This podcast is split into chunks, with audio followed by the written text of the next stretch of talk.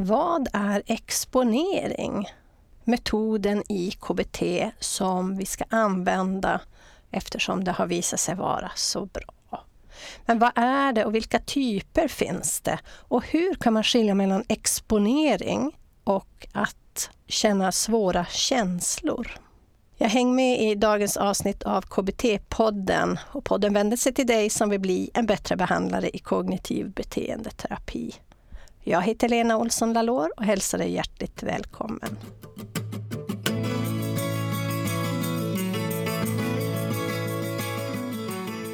Ja, du är så välkommen till KBT-poddens avsnitt 262. Jag som håller i podden heter Lena Olsson Lalor.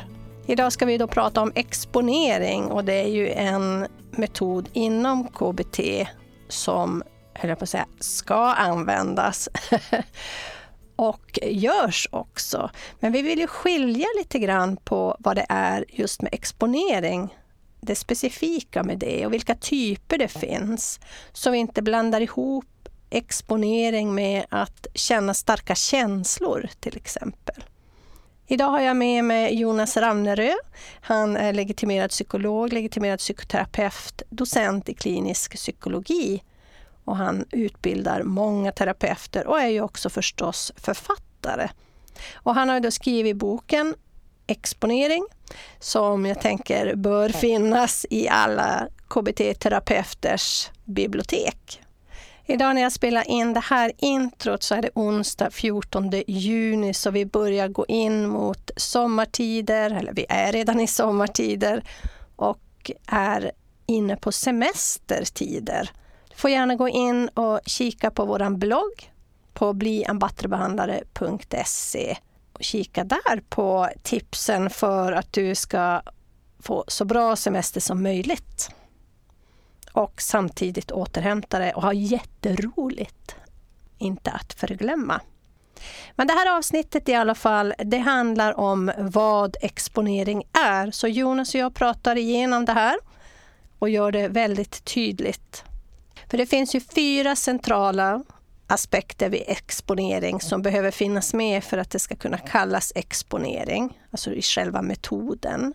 Och det finns de här inlärningsmässiga förutsättningarna. Vad behövs för att en inlärning ska ske, en nyinlärning då, genom exponeringen? Vi pratar lite grann om medicinering och sen kommer då de här olika typerna av exponering. In vivo exponering, imaginär exponering och introceptiv exponering.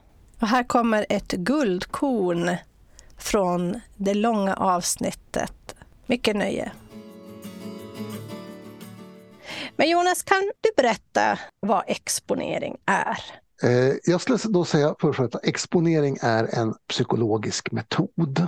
Och om man säger att det är en metod, då har man skilt ut det från att, att exponering är till exempel inte en verkningsmekanism.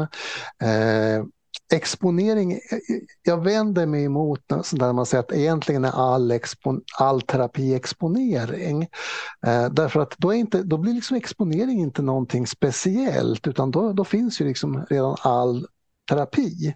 Mm. Och då skulle jag säga att alltså exponering är en metod som bygger på ett planlagt närmande av situationer eh, eller händelser eller företeelser man, man undviker på grund av ångest, rädsla eller andra upplevelser man inte vill komma i kontakt med.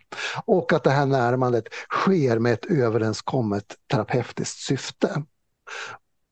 Och på så sätt så kan man då snäva in det lite grann så att exponering blir en metod. Och då kan vi beskriva hur man gör exponering.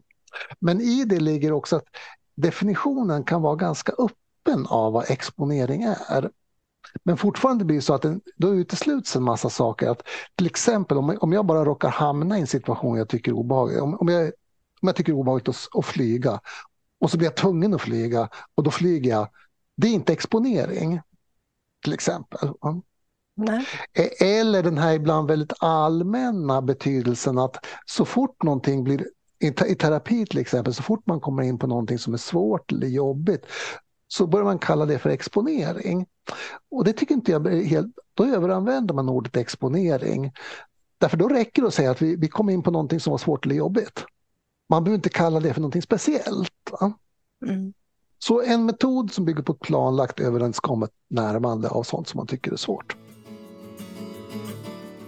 Ja, det var allt vi hade att bjuda på idag. Och om det är så att du vill höra hela långa intervjun, då går du in och köper dig en prenumeration på bliambattrebehandlare.se 262.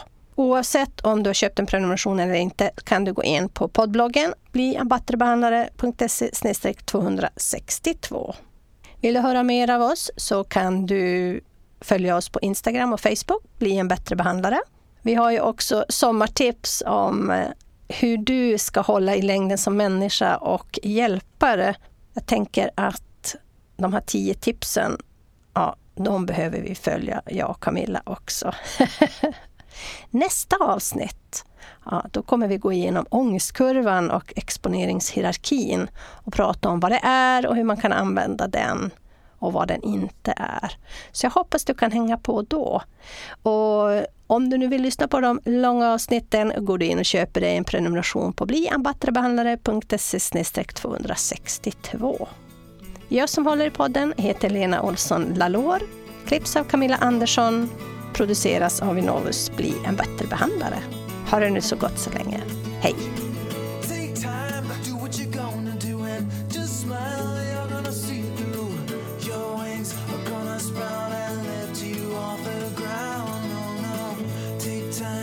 What you're gonna do. Just smile, you're gonna see it through. Your wings are gonna sprout and you will learn to fly.